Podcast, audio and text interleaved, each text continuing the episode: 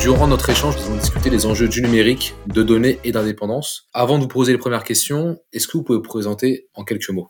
Oui, moi je m'appelle euh, Thomas Forêt, je suis le fondateur de, Waller, qui est une start-up française, et on édite euh, une plateforme de réseaux sociaux collaboratifs à destination des organisations, avec deux euh, spécificités particulières auxquelles nous tenons beaucoup d'abord les enjeux de souveraineté numérique, voilà, ou alors c'est une plateforme qui héberge ses données euh, en France, euh, qui respecte les règlements européens, et puis un deuxième enjeu fondamental aujourd'hui, les questions de cybersécurité. Vous avez parlé de, souveraineté, rentrons tout de suite dans le vif du sujet. Parlons d'indépendance de la France, de l'Europe.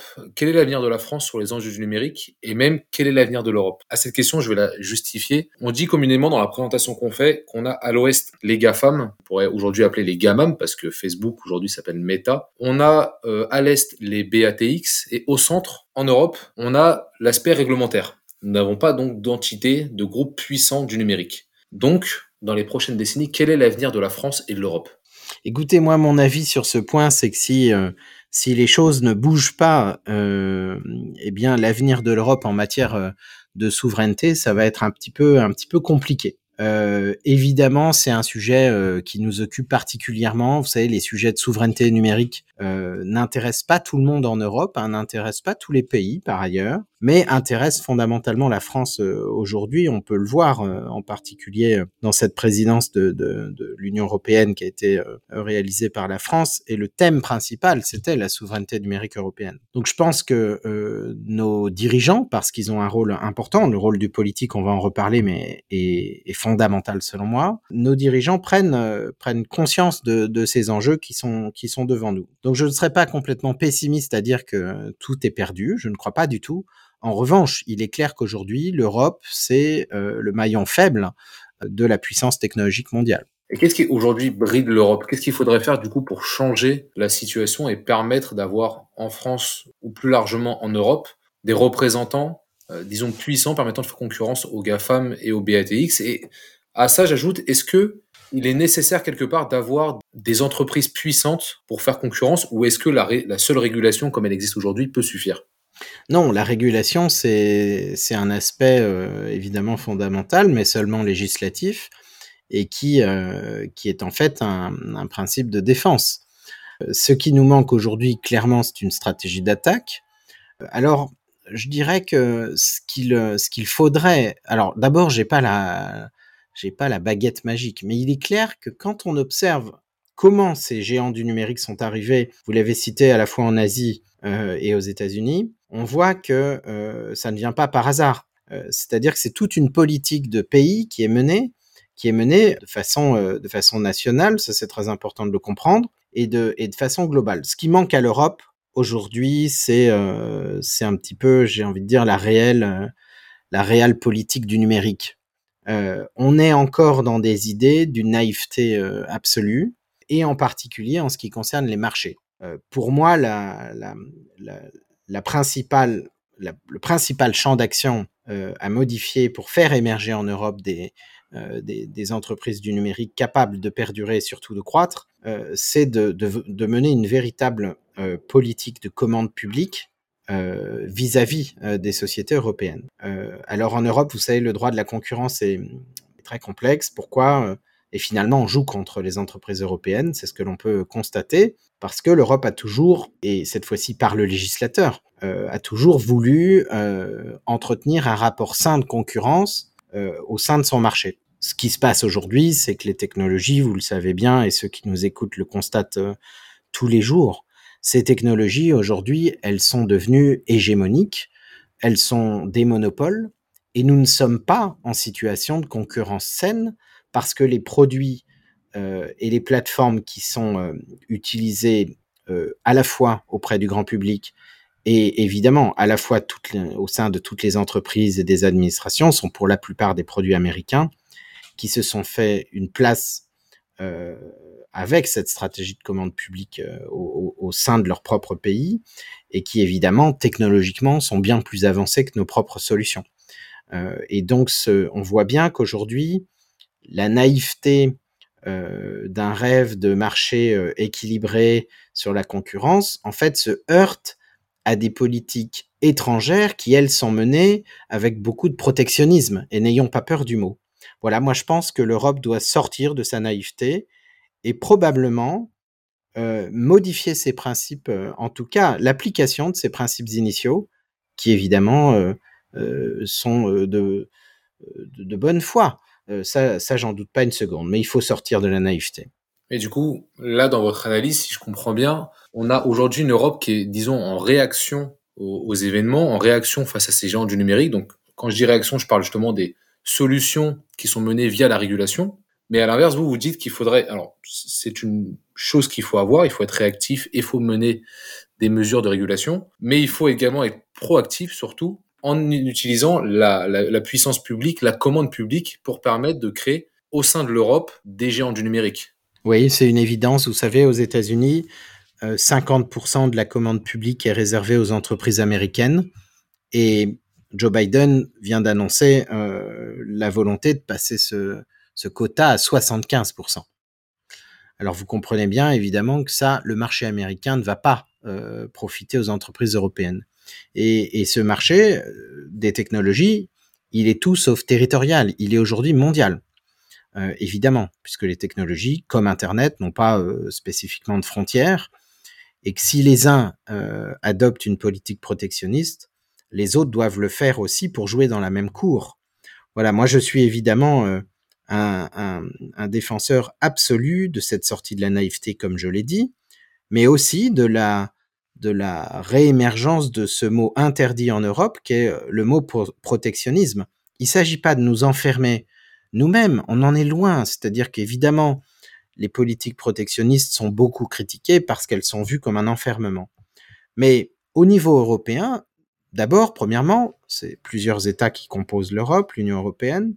Il ne s'agirait pas euh, d'un protectionnisme d'État. Il s'agirait déjà de définir ce qu'est le marché européen et de, privilégier la commande européenne. C'est, ça me paraît être tellement du bon sens euh, que je ne comprends pas. Euh, enfin, sans, sans avoir une lecture géopolitique plus large, que je ne comprends pas comment nous nous, en sommes encore rendus à cette discussion qui va mettre du temps à déboucher probablement. Cependant, les efforts, euh, je crois, vont plutôt dans le bon sens. Ça, je voudrais le dire aussi.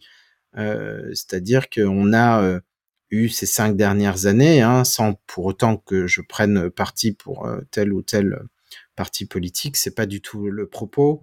Mais en tout cas, nous avons aujourd'hui au gouvernement français des gens qui comprennent le numérique. Donc déjà, ça c'est plutôt un bon point.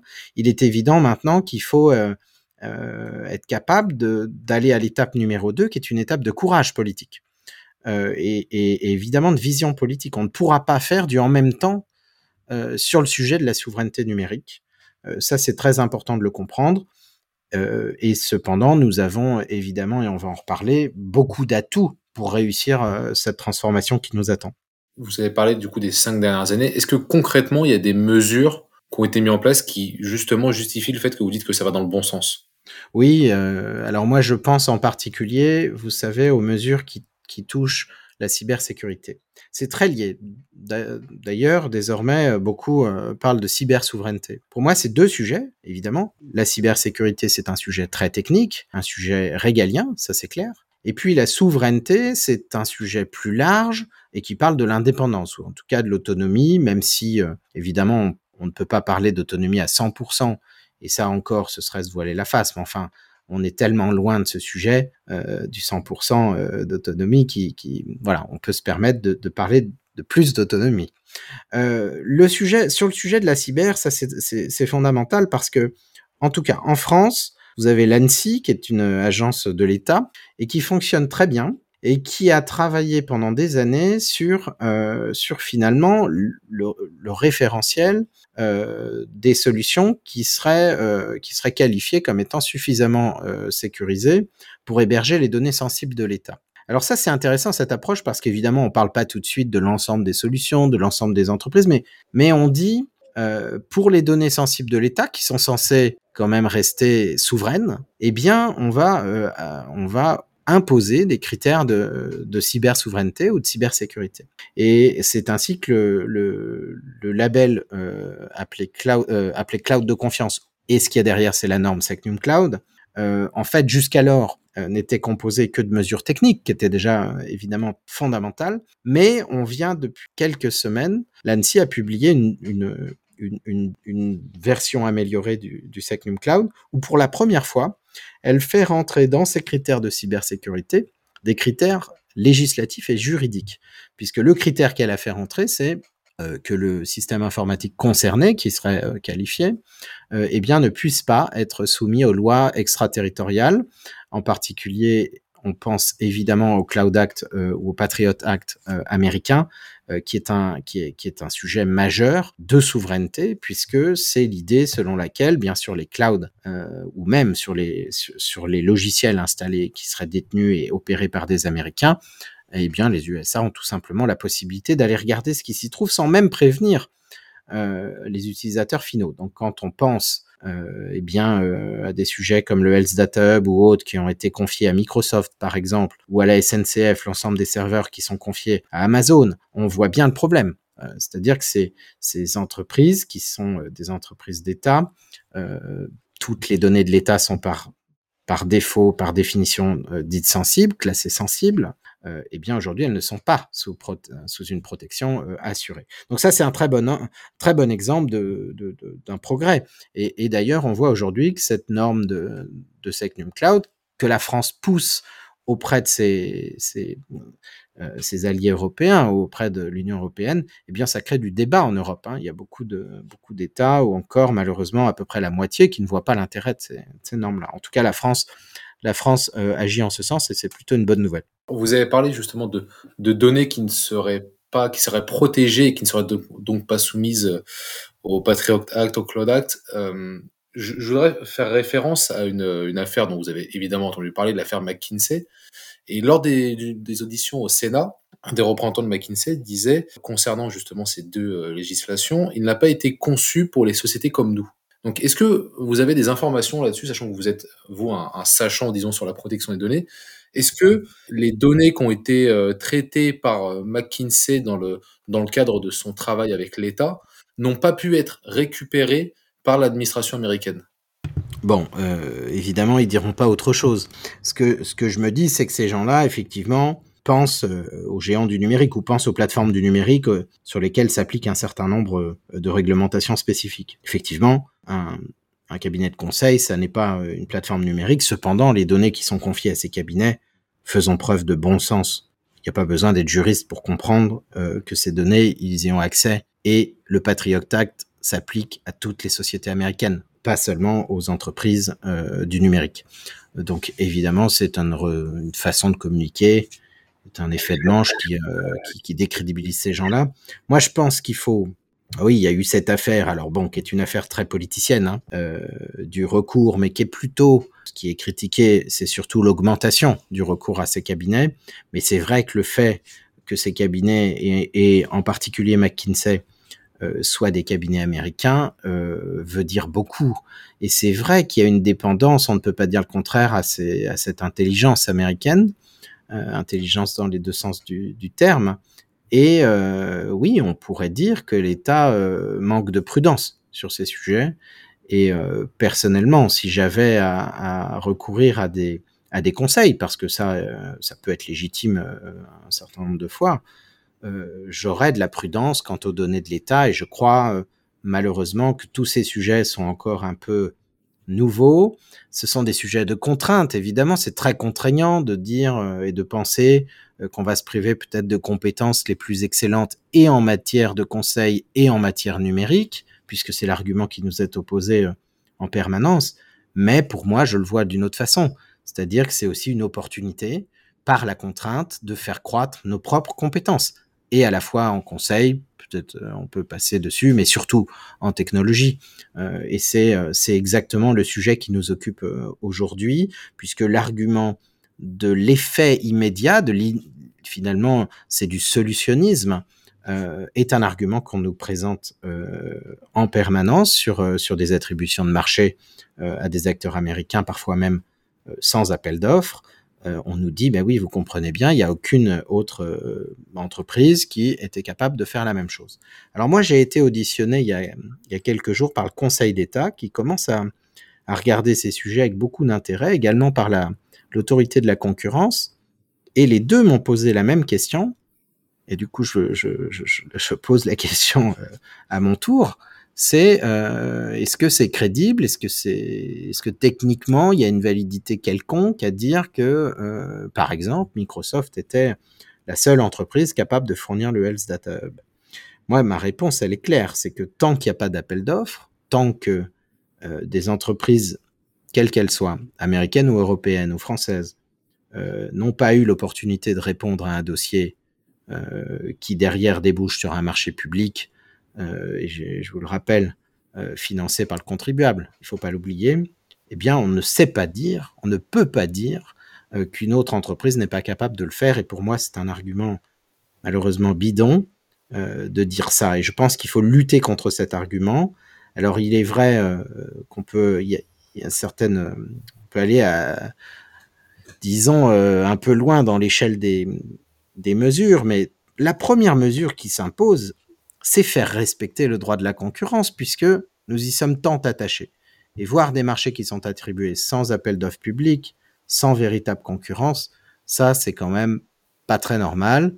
Alors, je suis pas juriste, donc j'irai pas plus loin. Concernant le droit à la concurrence, ce qui était intéressant, euh, si on se place d'un point de vue des États-Unis, lorsque Biden a été élu, il y a eu peut-être un vent d'espoir, peut-être très naïf d'avoir ce, vent d'espoir, lorsqu'il a nommé euh, Lina Khan et différents représentants commissaires à la, concurrence, euh, qui étaient très très critiques à l'égard de ces, euh, de ces géants du numérique et qui disaient que la concurrence américaine, la réglementation liée à la concurrence américaine était obsolète. Parce que L'idée, en résumé, pour faire, pour faire simple, les, entreprises n'ont pas le droit d'avaler des entreprises concurrentes à partir du moment où c'est une conséquence sur les prix. C'est-à-dire que si une entreprise achète d'autres entreprises et est un monopole qui a pour conséquence d'augmenter les prix, là, le, le, sujet de la concurrence s'implique et euh, l'entreprise réalisant de telles actions peut être, euh, peut être amendée. Sauf qu'aujourd'hui, quand on prend par exemple Facebook, des entreprises de ce, ou Google, lorsque l'utilisateur utilise ces services-là, ces services sont gratuits. Et donc, ces entreprises ne sont pas soumises aux réglementations qui viseraient à limiter leur impact. Et lorsque Biden a nommé ces personnes à la concurrence, il y a eu une sorte de vent d'espoir sur une remise en cause, un changement de la réglementation de la concurrence américaine. Et est-ce que vous pensez que ça va, la concurrence, la réglementation américaine va évoluer ou alors elle va rester telle qu'elle est laissant du coup un pouvoir de domination de ces, de ces géants du numérique D'abord, je trouve ça très intéressant votre analyse. Mais je dirais plusieurs choses. C'est une analyse, mais vous le dites vous-même, qui démontre une certaine naïveté, mais qui démontre une certaine naïveté en regardant précisément le sujet juridique. Et vous l'avez dit tout à l'heure, les Européens sont extrêmement forts euh, pour s'attacher, et d'ailleurs c'est une force, hein, il ne faut pas rougir de cette force euh, véritable, euh, pour s'attacher à la réglementation et aux, aspects euh, juridiques euh, de, cette réglementation. Moi, je pense que tout ceci n'est pas le bon angle euh, pour la compréhension des rapports de force et de ce qui peut advenir, par exemple, vis-à-vis -vis des États-Unis. Je pense que le seul angle qui aujourd'hui est acceptable, c'est l'angle politique. Et dans l'angle politique, les choses sont beaucoup plus simples. Les choses peuvent se comprendre sans être un expert. Et il est clair qu'aujourd'hui, les États-Unis, on le voit, subissent à l'intérieur de leurs États, euh, oui, de la contradiction euh, quant à l'hégémonie euh, des GAFA, en particulier Facebook, qui a été beaucoup, euh, beaucoup secoué. Bien, bien grand, enfin, grand bien leur face. Euh, franchement, si on compte sur euh, les législateurs américains pour assainir la situation en Europe, là encore, c'est une naïveté, mais infinie jamais pour moi les États-Unis euh, ne, remettront en question leur puissance vis-à-vis euh, vis-à-vis du monde. Ils ont construit leur pays comme ça. Et donc ce serait mal comprendre les États-Unis que euh, que de vouloir, enfin que de ne que de, s'appuyer finalement comme des comme des, des gens, des, États soumis en réalité, et de regarder précisément leur propre débat démocratique interne en pensant que ça va nous servir. Jamais. Euh, ça, je pense qu'il faut absolument quitter cette, euh, cette vision-là. Évidemment, ils vont devoir régler un certain nombre de problèmes euh, en interne, mais ça les regarde. Ça n'entache en rien, euh, ça ne devrait entacher en rien le courage politique et la vision que nous devrions mettre en œuvre dès maintenant, qui est, qui est clairement de se poser la question de notre autonomie stratégique vis-à-vis -vis des États-Unis. Et alors déjà, déjà la complexité, voyez, de la, de la relation euh, géopolitique qui s'impose. Mais cette complexité, nous, nous en avons une autre. C'est-à-dire que nous, nous ne sommes pas les États-Unis d'Europe.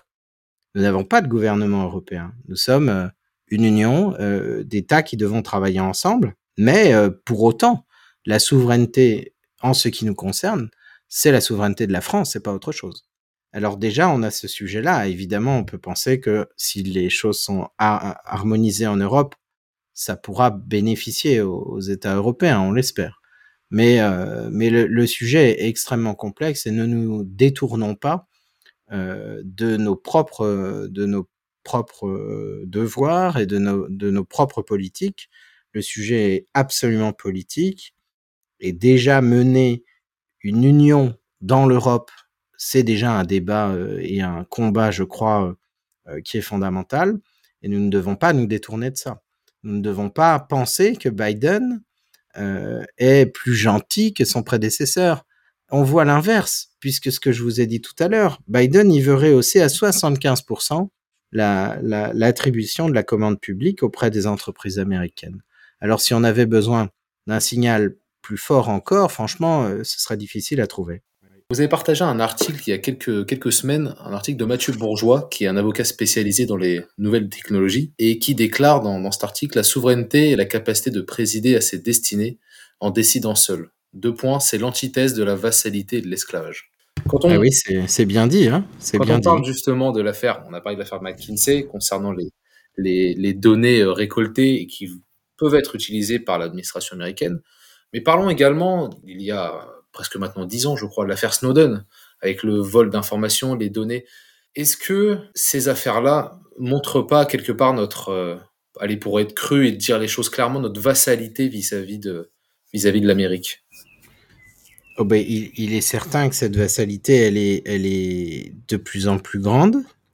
Euh, pour une simple raison, c'est qu'elle se base effectivement aujourd'hui en grande partie euh, sur l'évolution des technologies.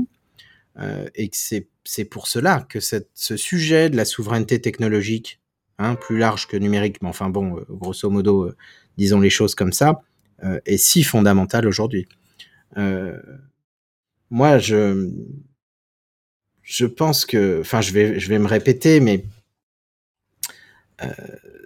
nous, nous sommes dans un, nous devons quitter, quitter absolument cette naïveté, cette naïveté et trouver un courage politique. Euh, nos politiques doivent le comprendre. Euh, ça, c'est ça, c'est important de c'est important de le savoir. Alors, ce qui est intéressant aussi, c'est de voir quels sont les freins.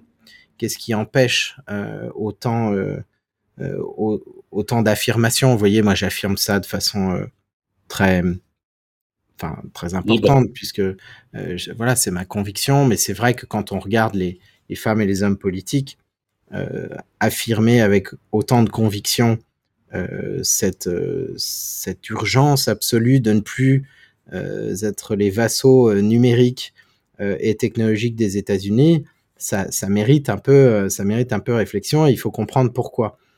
moi, ce que j'observe, c'est qu'il y a plusieurs, plusieurs freins à cela. D'abord, il y a une méconnaissance technique euh, ou technologique. Ces technologies, de fait, elles adviennent aujourd'hui, elles sont toutes très récentes et elles évoluent chaque jour.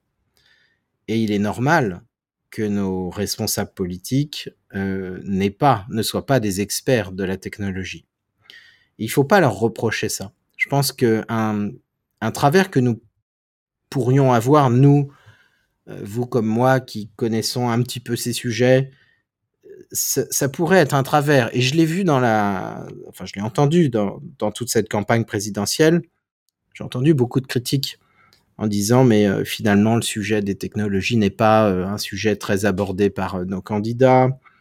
il faut se méfier de cette tendance à diviser, diviser toujours sur notre propre sol. Je pense que si nos politiques n'ont pas toutes les clés de compréhension immédiate parce qu'ils doivent être à la fois experts de tout, experts de la santé, on l'a beaucoup vu, expert de la politique des transports, expert de l'écologie, etc. Vous voyez. En revanche, il faut aider ces politiques-là à mieux comprendre les enjeux et à les simplifier.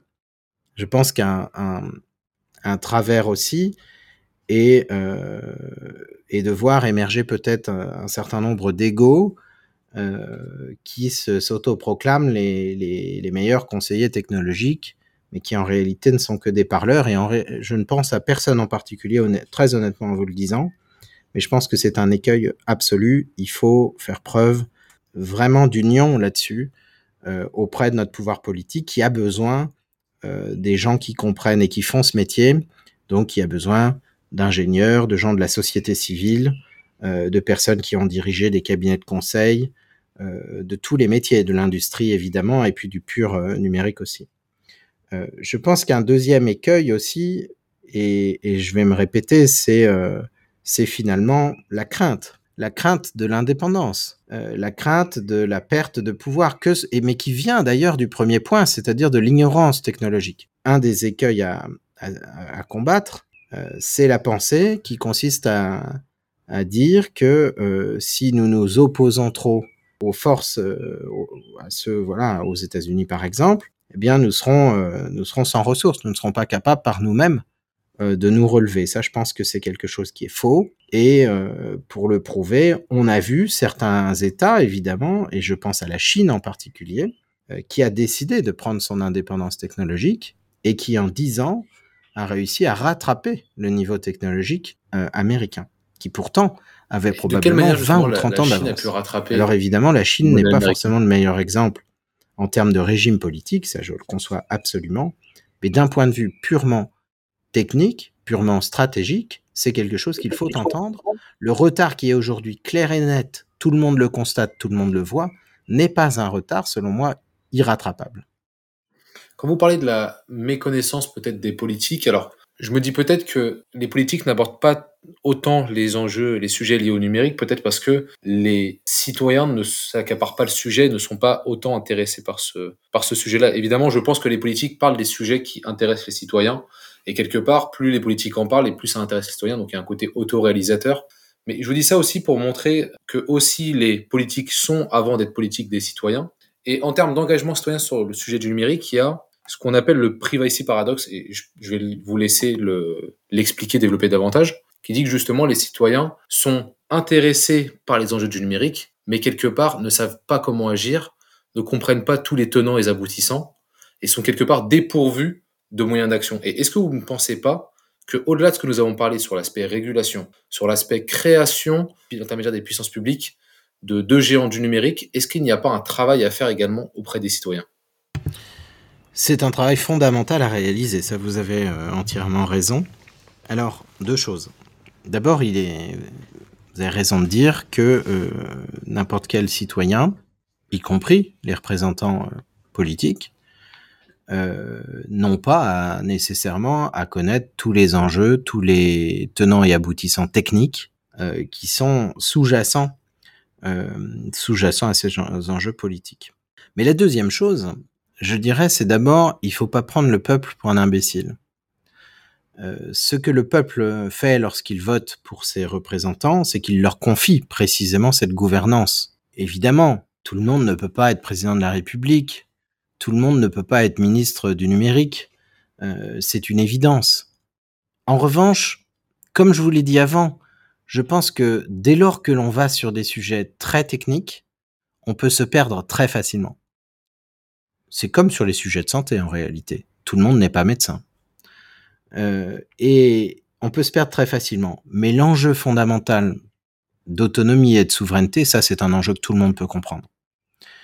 Pour revenir sur le privacy paradox là que vous évoquez, c'est plutôt, moi je dirais, euh, je dirais la conséquence euh, du manque de politique ou du manque de vision qui a été opéré. On ne peut pas reprocher aux, aux citoyens d'utiliser un iPhone, d'utiliser euh, Facebook, d'utiliser WhatsApp, d'utiliser Google. On ne peut pas lui reprocher ça.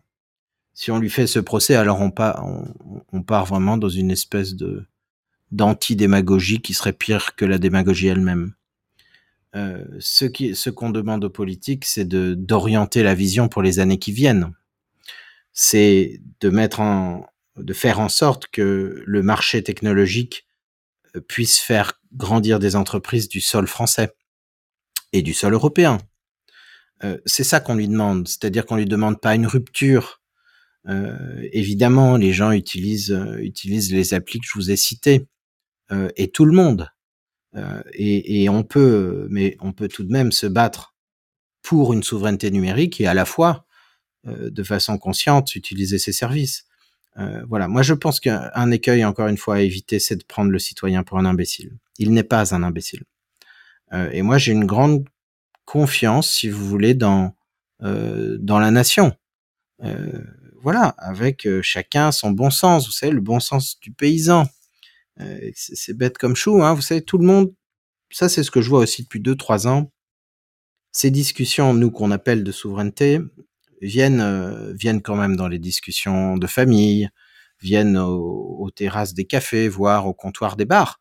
Je l'ai constaté moi-même. Hein. Ce sont des discussions citoyennes maintenant, et, c'est pour ça que je pense que l'éveil des consciences est fondamental, et il est évident qu'un des rôles du politique, ou je dirais même de tout citoyen un peu euh, engagé sur ces sujets, c'est de c'est de faire de la pédagogie. Euh, c'est de raconter, comme je le fais là euh, par exemple, et comme beaucoup le font euh, par ailleurs, c'est de donner du recul, un recul nécessaire pour voilà pour pour faire vivre la démocratie. Alors si on arrive sur le terrain de la démocratie, je je voudrais pas vous couper l'herbe sous le pied sur une question future, mais le problème c'est que cette technologie aujourd'hui joue contre la démocratie. Allez-y, de, de, quelle manière justement ça joue contre Alors, la démocratie bah, c'est ce qu'on a vu, euh, ce que l'on voit en permanence. C'est l'effet de bulle des réseaux sociaux, voire même des moteurs de recherche. C'est le, le, scandale. S'il y a quelque chose d'un peu symbolique, le scandale Cambridge Analytica qui a montré euh, euh que par le biais de Facebook, des forces politiques pouvaient précisément manipuler des foules et manipuler des foules de façon très granulaire, c'est-à-dire quasiment une personne par une personne. Euh, donc ça, c'est un danger clairement, et je crois que ça, c'est Bruno Le Maire qui l'avait dit. C'est une phrase que j'ai retenue et que j'ai trouvé très, finalement, assez courageuse, où il disait que les Gafa étaient les adversaires des États. Et ça, c'est et ça, c'est un sujet. Peut-être que c'est le sujet le plus grave. Il est peut-être plus grave même que le sujet de la souveraineté et même que le sujet euh, de l'économie finalement, euh, parce que quand les Gafa contreviennent finalement au bon déroulement euh, démocratique, euh, participe à une influence nauséabonde ou participe à, à la diffusion des, fake news, euh, là, clairement, on est sur un sujet où on comprend que la régulation dont nous parlions au départ est fondamentale. Et on ne doit pas attendre pour faire cette régulation. On doit la faire maintenant. Et en ce sens, vous comprenez bien que je n'oppose pas euh, une stratégie politique qui pourrait être plus courageuse en matière euh, euh, de croissance économique de, nos, de nos solutions souveraines, mais je ne l'oppose pas à la, régulation et la réglementation qui doivent être absolument des chantiers prioritaires et je crois, je crois que c'est le cas. Pour citer une nouvelle fois Mathieu Bourgeois là, dans l'article que vous aviez partagé et qui fait écho à ce que vous venez de dire, il dit dans cet article, dans certains cas, les GAFAM connaissent mieux leurs utilisateurs que les États ne connaissent leur propre population. Qu'est-ce que ça vous évoque?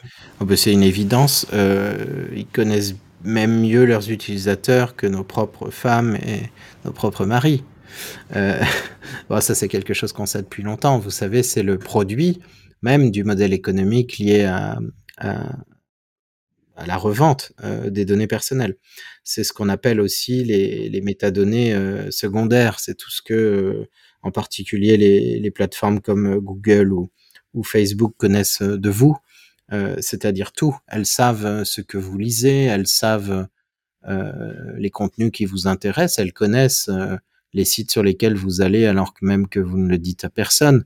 Elles connaissent votre historique YouTube, elles connaissent euh, vos habitudes, elles connaissent votre poids, votre votre âge, votre euh, probablement et elles corrèlent tout ça.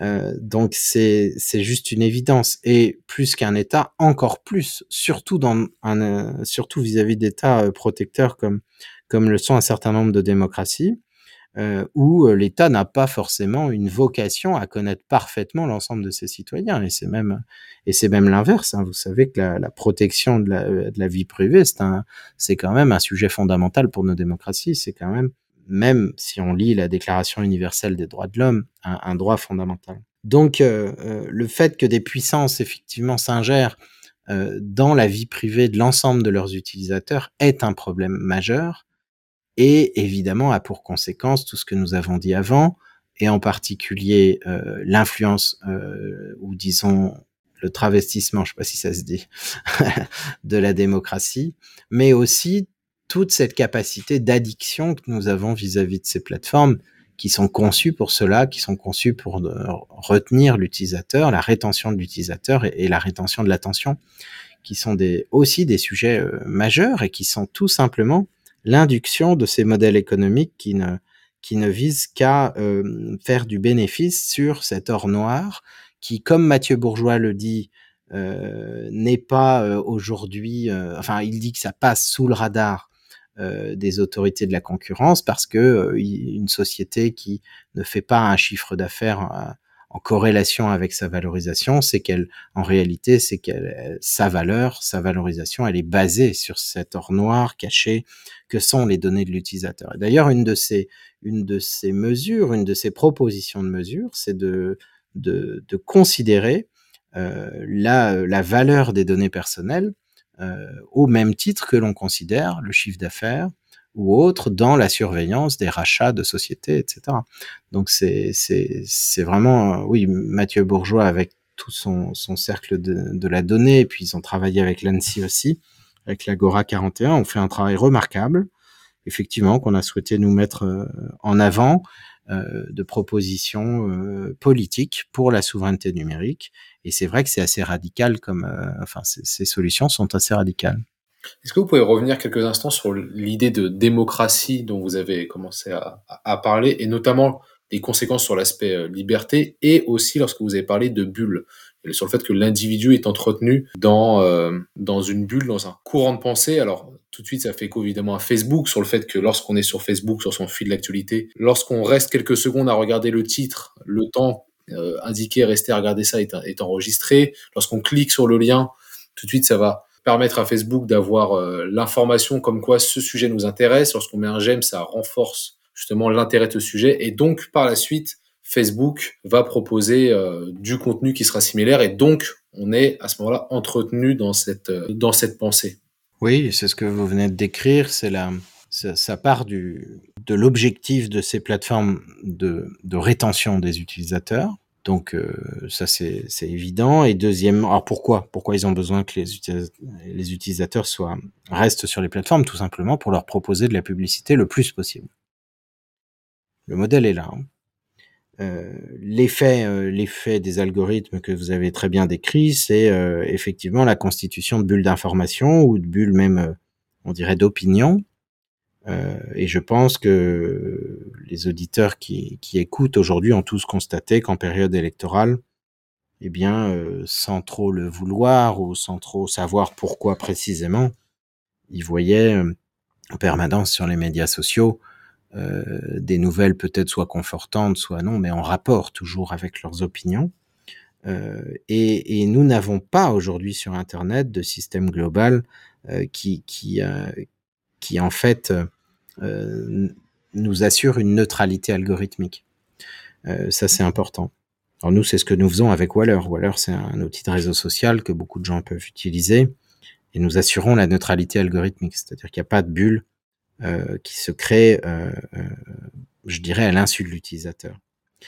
On le voit aussi sur Google, peu de gens le savent, mais les recherches qui sont, qui sont tapées et qui sont proposés, hein, les résultats qui sont proposés à l'utilisateur dépendent évidemment de sa navigation.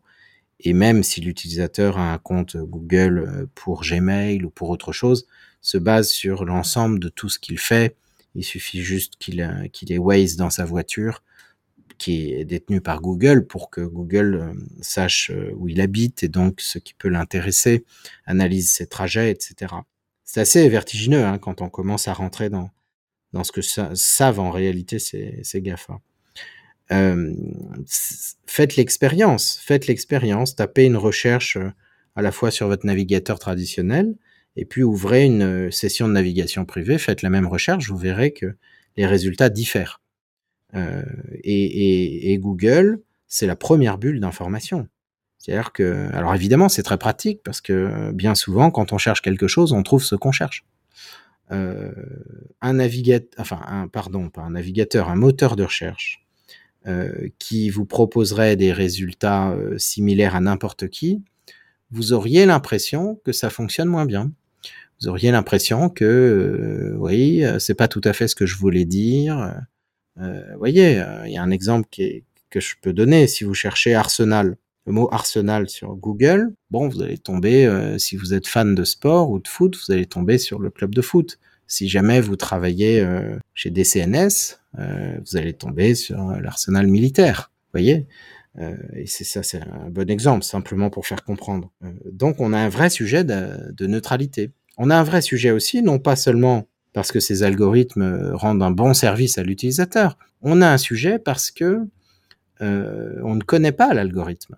Et on ne peut pas prétendre d'ailleurs à connaître l'algorithme. C'est-à-dire que c'est pas un algorithme simple. C'est quelque chose d'extrêmement complexe, basé sur probablement des milliers, voire plus de, critères. Enfin, certains disent qu'il faut publier les algorithmes. Euh, je vois ça un peu dans les, sujets de réglementation qui, même sont débattus aujourd'hui à l'Union européenne. C'est une naïveté. C'est une naïveté. Les, les GAFA ne publieront jamais leurs algorithmes. Par ailleurs, ils évoluent en permanence, ces algorithmes.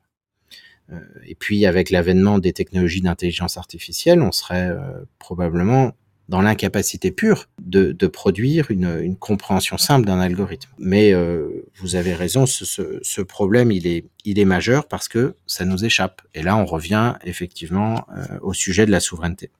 Si les choses nous échappent, alors c'est que nous n'en sommes, nous n'en sommes plus maîtres et nous en sommes les vassaux. Et comment intellectuellement, juridiquement, ce sujet on peut le prendre en compte? Parce que effectivement, lorsqu'on va sur euh, sur Google ou même sur Amazon, par exemple, lorsqu'on fait une recherche, si la recherche, le, contenu proposé par Amazon est en lien avec ce que nous cherchons, mais aussi ce que nous avons cherché précédemment, il y a une, probabilité que ça réponde à notre attente qui est supérieure à s'il y avait euh, un, une recherche, disons, qui était neutre, dans le sens où que ça soit la même pour les, euh, la même offre pour l'ensemble des, utilisateurs. Comment on se place à se dire, c'est confortable d'avoir ça, mais effectivement, d'un point de vue de nos libertés, en conséquence, c'est très compliqué. Pour moi, c'est une chimère de se battre contre ça. Alors, certains le feront et, le feront probablement, euh, probablement mal parce que euh, se battre contre les, contre des, des, géants sur lesquels nous n'avons finalement que très peu de d'emprise. Et qui ne laisseront très peu d'emprise, c'est illusoire. Pour moi, la solution, elle, euh, elle réside dans la capacité, non pas de réguler cette fois-ci, mais euh, dans une, c'est-à-dire de défense, mais plutôt d'attaque, et elle réside évidemment dans la, dans le fait de faire advenir des technologies européennes. Euh, ou des technologies françaises, si vous voulez. Alors peut-être que nous aurons les mêmes débats, mais au moins, ce sera sous législation française. Euh, ce sera nos juridictions qui pourront, euh, qui pourront régler les problèmes, et nous aurons probablement les mêmes problèmes. Euh, et ce sera, de, ce sera de, bons problèmes, en quelque sorte. Mais le, sujet majeur n'est pas de, se plaindre en permanence. Le sujet majeur est de voir comment, sur notre sol, on peut faire émerger des technologies qui nous soient plus proches, qui nous soient aussi culturellement plus proches, et que nous puissions maîtriser juridiquement.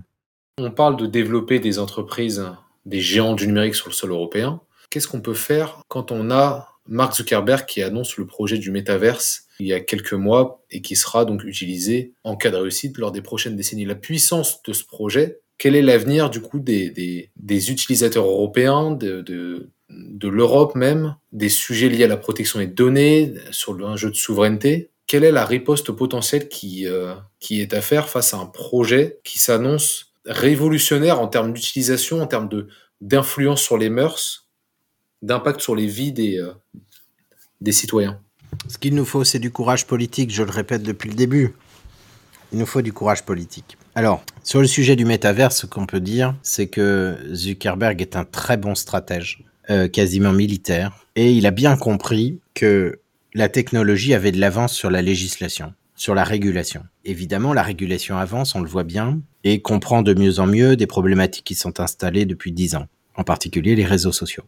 En proposant ce métaverse, il va prendre une avance considérable s'il le réalise et si les gens adhèrent. Il va prendre une avance considérable sur la législation et donc aura à nouveau en termes de puissance une avance euh, qui sera très difficilement rattrapable immédiatement. Moi, je suis effrayé par ce projet du métaverse. Je suis effrayé pour des raisons très humaines parce que je n'ai pas envie de voir mes enfants euh, accaparés d'un masque de réalité euh, virtuelle permanence. Je veux euh, simplement qu'ils aient euh, la chance de pouvoir connaître ce qu'est le réel, la relation réelle. Et le sujet du métaverse finalement nous fait comprendre que le projet qu'il y a probablement beaucoup derrière beaucoup de, de dirigeants de la Silicon Valley est un projet qu'on appelle transhumaniste. c'est un projet démiurge euh, la création d'un univers qui remplace l'univers réel et physique, euh, c'est avant toute chose une question philosophique. Ça n'est plus, cette fois-ci, une question juridique, plus du tout. Et d'ailleurs, les questions juridiques que ça posera euh, seront d'une complexité encore plus, encore plus forte si jamais ces technologies adviennent et qu'il faudra bien finir par résoudre. Ce que je pense dans l'action, c'est qu'il faut mener dès maintenant une politique de courage avec une vision une vision objective euh, d'indépendance. Euh, il est grand temps que l'Europe euh, et la France, puisque nos moyens démocratiques sont ceux de notre pays, s'affranchissent de ces technologies. s'affranchissent non pas en disant qu'on va les interdire ou quoi que ce soit. Hein. Ça, ce serait un peu extrême. Mais enfin, on pourrait arriver là. On pourrait arriver là, mais on, on pourrait en reparler une autre fois. Mais s'affranchissent de ces technologies en créant ses propres technologies, c'est-à-dire ce qu'on appelle la troisième voie du numérique, c'est la voie d'un numérique plus européen, tout simplement. Voilà. Alors après, est-ce que ça va marcher? Est-ce que c'est un coup de com? Est-ce que c'est un génie? Est-ce que il y a tout ça aussi hein, Vous savez, moi je pense toujours au mythe d'Icare, où Icare monte et veut voir le soleil et monte si haut que ses ailes euh, ses ailes en cire finissent par euh, fondre. C'est le mythe du démurge. Il est clair, à mon avis, qu'un jour, euh, un jour, le retour de bâton sera terrible pour, euh, pour ces gens-là. Mais en tout cas, on n'y est pas là. C'est un grand danger qui, effectivement, s'offre à nous. Et je ne ferai pas partie de ces personnes béates qui disent qu'il nous faut un métaverse européen. Quelle bêtise, quelle bêtise. reproduire sans cesse ce que font, ce qu'ont déjà fait les autres depuis tant d'années, c'est toujours être en retard. C'est toujours être soumis. C'est toujours être, encore une fois, dans la vassalité. C'est ce que j'allais vous dire lorsque vous avez parlé, euh, lorsque vous parlez de courage. Quand on a l'idée de créer des géants du numérique européen, au lieu d'avoir par exemple Google, mais d'avoir une alternative européenne à Google, au lieu d'avoir Facebook, d'avoir un réseau social européen, et qui serait dans l'avantage des citoyens européens dans, dans les sujets liés à la protection des données. Mais là, ça fonctionne lorsqu'il y a justement une alternative qui est proposée. Là, dans le sujet du métaverse, effectivement, il y a un enjeu philosophique à savoir est-ce que nous voulons passer euh, concrètement notre vie à travers un, regard réel, c'est-à-dire la réalité, et non la réalité virtuelle, ou à l'inverse, un univers qui n'existe pas mais qui n'est que virtuel. Mais que faire justement sur le sujet du courage, quand vous parlez de courage, euh, en dehors de proposer justement quelque part un métaverse européen Est-ce qu'il est possible de refuser ou d'inciter les Européens à ne pas se conformer à ce projet du métaverse? Mais ça, c'est une problématique de l'année 2022. Ça n'est pas la problématique de l'avenir. Si nous réussissons à créer des conditions beaucoup plus favorables à l'émergence de technologies européennes, nous ne nous poserons plus ces questions. Et nous saurons, nous, imposer des technologies au monde. C'est ça l'ambition qu'il faut avoir. Quand je parle de courage, je ne parle pas seulement de courage ponctuel. Je parle du courage de l'ambition. C'est-à-dire qu'il faut renverser le sujet. Ces sujets, ils vont encore nous alimenter pendant probablement beaucoup de temps. Et puis, euh, bah, honnêtement, je ne désespère pas, mais pourvu que ce soit un temps le plus court possible. Mais ces sujets n'existeront plus ou ne seront qu'à la marge lorsque nous aurons réussi à faire émerger des technologies. Et c'est la raison pour laquelle cette politique de favoritisme, disons les mots, et de protectionnisme vis-à-vis de nos entreprises locales et surtout, je dirais nationales, en ce sens qu'elles ne sont pas américaines implantées en Europe, eh bien ça, ça va, ça pourrait changer tout. Ça pourrait d'abord, euh, évidemment, bâtir un tissu économique qui est en transformation absolue. Euh, les métiers qui a aujourd'hui, la plupart n'existeront plus dans dix ans. Tous les métiers, quasiment tous les métiers, seront des métiers liés peu ou prou aux, technologies, y compris les métiers des transports, y compris les métiers liés à, euh, l'écologie et à l'énergie. Tous les métiers, y compris les métiers de services de proximité. Ça, on le voit déjà beaucoup. Ce qu'il faut comprendre, c'est que il est, est temps en réalité de mener des politiques, une politique probablement très agressive, très unie en Europe, et je pense que c'est ça le premier enjeu, pour, euh, pour permettre la réalisation, ou plutôt l'expansion, parce que vous n'imaginez pas le nombre de PME qui existent, qui si elles avaient de la commande, si elles pouvaient participer à des appels d'offres publics, si elles étaient d'une façon ou d'une autre privilégiées vis-à-vis des États-Unis, Euh, vous n'imaginez pas le nombre d'entreprises et de génies en France qui existent et qui pourraient faire des choses bien plus rapides et bien plus innovantes euh, que ce qu'on nous sert en permanence. La France en particulier a ceci de, de génial au sens propre du terme. Nous avons, euh, nous avons une créativité sans fin et nous avons au corps quelque chose qui nous embête en permanence mais qui à mon sens, peut renverser la table aussi. C'est cet attachement à la solidarité, cet attachement à l'égalité, cet attachement au, respect de la vie privée, à la défense. Voyez, toutes ces valeurs-là qui sont plutôt traditionnellement dites de gauche, quoique les choses explosent un peu, elles peuvent être aussi notre force. Elles peuvent dessiner, c'est ce qui a fait la Révolution française, elles peuvent dessiner l'autonomie européenne conjugué évidemment euh, au savoir-faire et aux compétences qui, ne demandent qu'à s'exprimer. Voilà, donc moi je fais partie, euh, comme vous pouvez l'entendre, des, optimistes, mais à la fois des, combattants, parce que ces messages-là, ils ne sont pas, ils ne sont pas dits, ils ne sont pas prononcés. Les, ce qu'on entend sur la technologie, c'est beaucoup, beaucoup de, de constats négatifs, des gens qui s'apitoient en permanence, et des mesures effectivement euh, légères. Euh, tant que nous aurons des... C'est pour ça que je vous parle de courage politique depuis tout à l'heure, et je le répète encore euh, une fois, parce que c'est en martelant qu'on finit par faire passer un message. Mais ce courage-là, il n'est pas, il n'est pas inabordable. Mais effectivement, il demande de réécrire probablement le logiciel politique que nous menons depuis, depuis l'après-guerre en réalité, et qui a été un logiciel politique tout à fait compréhensible qui visait en premier lieu à l'entente des peuples, évidemment euh, à la paix mondiale et voilà toutes ces choses-là. Euh, mais nous devons faire évoluer notre logiciel pour comprendre que si nous ne défendons pas nos intérêts, alors d'autres euh, seront ravis et sont ravis de défendre les leurs. Et certes, ce sont nos alliés, ça, il n'y a pas de souci, mais ce sont pas forcément nos amis. Pour revenir à la question présente que je, vous ai posée, et si je comprends bien votre réponse, vous dites que quelque part, on se pose le sujet du métaverse et les craintes qu'il peut y avoir, aussi parce qu'on regarde beaucoup du côté, euh, de l'Amérique, des États-Unis, parce que justement, en interne, au sein même de l'Europe, il y a peu de perspectives. Il y a, euh, oui, effectivement. En tout cas, c'est la facilité.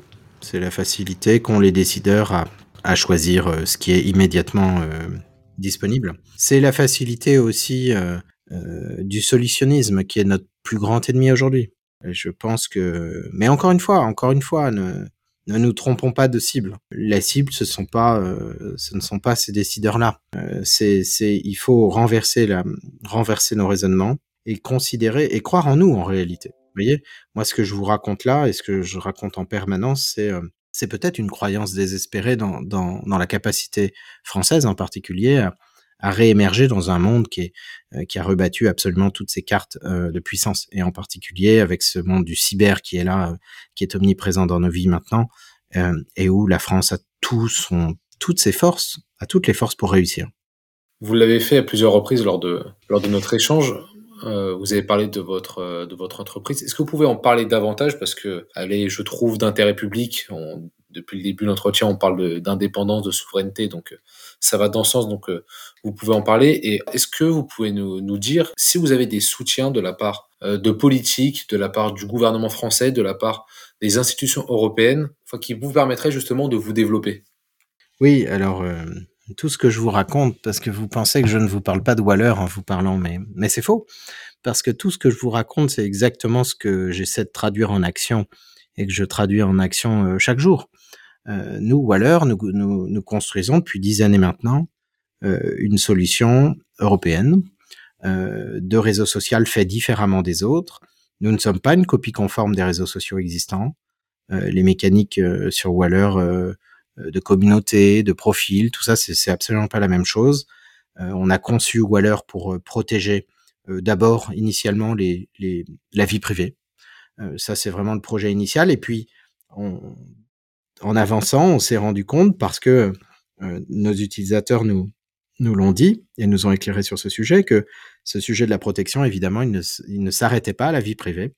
Il allait aussi beaucoup euh, sur ces sujets émergents de souveraineté, la souveraineté des entreprises, euh, vous savez, la protection des brevets, la protection industrielle, toutes ces choses-là, qui finalement euh, euh nous, nous donnent à penser aujourd'hui que euh, des briques de communication moderne qui à la fois assurent à leurs utilisateurs une parfaite confidentialité et surtout une parfaite maîtrise euh, de leur euh, de leur diffusion euh, est un point fondamental est un point à ce point fondamental qu'il n'existe que très peu par ailleurs. Il existe on le voit un petit peu dans, dans les messageries privées, puisqu'on a vu un certain nombre de d'applications mobiles de messagerie qui ont utilisé le chiffrement de bout en bout pour pour préserver la, la, la, le secret des correspondances, hein, pour être clair.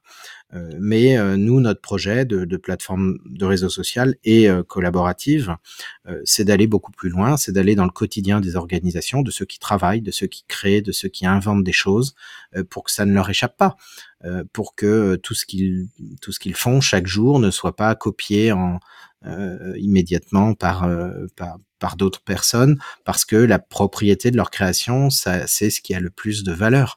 Voilà, et c'est ça que nous faisons. Donc, nous avons euh, développé une plateforme qui est aujourd'hui utilisée par près euh, d'un million de personnes, qui est utilisée aussi essentiellement par beaucoup d'organismes, beaucoup d'entreprises, des écoles, des institutions, en équipe d'ailleurs, euh, en grande partie l'État français sur un, un, certain nombre de domaines, mais les domaines sont extrêmement vastes.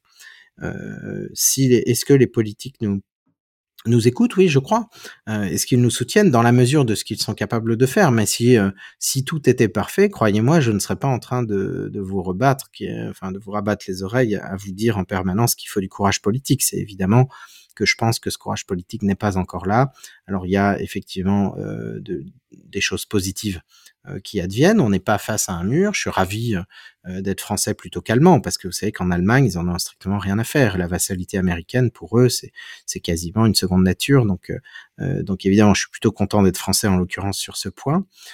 mais, mais, mais beaucoup, beaucoup reste à faire parce que vous n'imaginez pas non plus la puissance des lobbies, nos concurrents sur un certain nombre de marchés. C'est Facebook, Google et Microsoft. Microsoft énormément qui pratiquent euh, un commerce absolument détestable, euh, qui euh, d'ailleurs aujourd'hui est mis en cause auprès de la, Cour européenne sur ces sujets de concurrence déloyale. Par exemple, vendre gratuitement un, produit qui est payant, des choses qui devraient être strictement interdites. Et, et, et, on voit en tout cas que ça prend, ça prend beaucoup de temps et je pense que c'est un combat qui ne se mène pas simplement en, deux trois ans, mais qui peut prendre oui quelques quelques décennies. voilà, mais mais ce projet de Waller, moi que je porte, je le porte avec mes tripes, comme vous pouvez l'entendre, aujourd'hui. Euh, mais je le porte surtout, avant tout, avec euh, avec beaucoup d'endurance et, beaucoup euh, beaucoup de constance parce qu'il le faut. Merci beaucoup Thomas Forêt pour pour toutes ces réponses. Avant de vous laisser, est-ce que vous pouvez nous proposer un sujet qui serait intéressant de traiter pour notre média Logos en dehors des sujets numériques, ou alors si c'est quelque chose qui est connexe aux enjeux du numérique, n'hésitez pas. Est-ce que vous avez une idée? Un sujet. Euh, on a abordé beaucoup de sujets. Vous savez, mon défaut, c'est que je, ne, je suis concentré sur mon combat. Alors, je vois beaucoup de sujets qui ont un lien avec mon combat. S'il y a un petit point. Euh... Non, je pense qu'un un sujet fondamental aujourd'hui, c'est l'éducation de nos, nos enfants euh, vis-à-vis -vis de ce monde technologique en progression folle, en vitesse folle. C'est toute la question aussi peut-être du rapport entre l'enseignement classique, l'éducation nationale, pour faire simple, et, et, euh, et toute cette euh, EdTech, comme on dit, qui, euh, qui progresse, euh, parfois de façon frontale. Je pense que le sujet de l'éducation, c'est un sujet majeur. Écoutez, merci beaucoup pour, pour ce temps d'échange. Pour... Merci à vous. C'est très intéressant. Bien, merci beaucoup.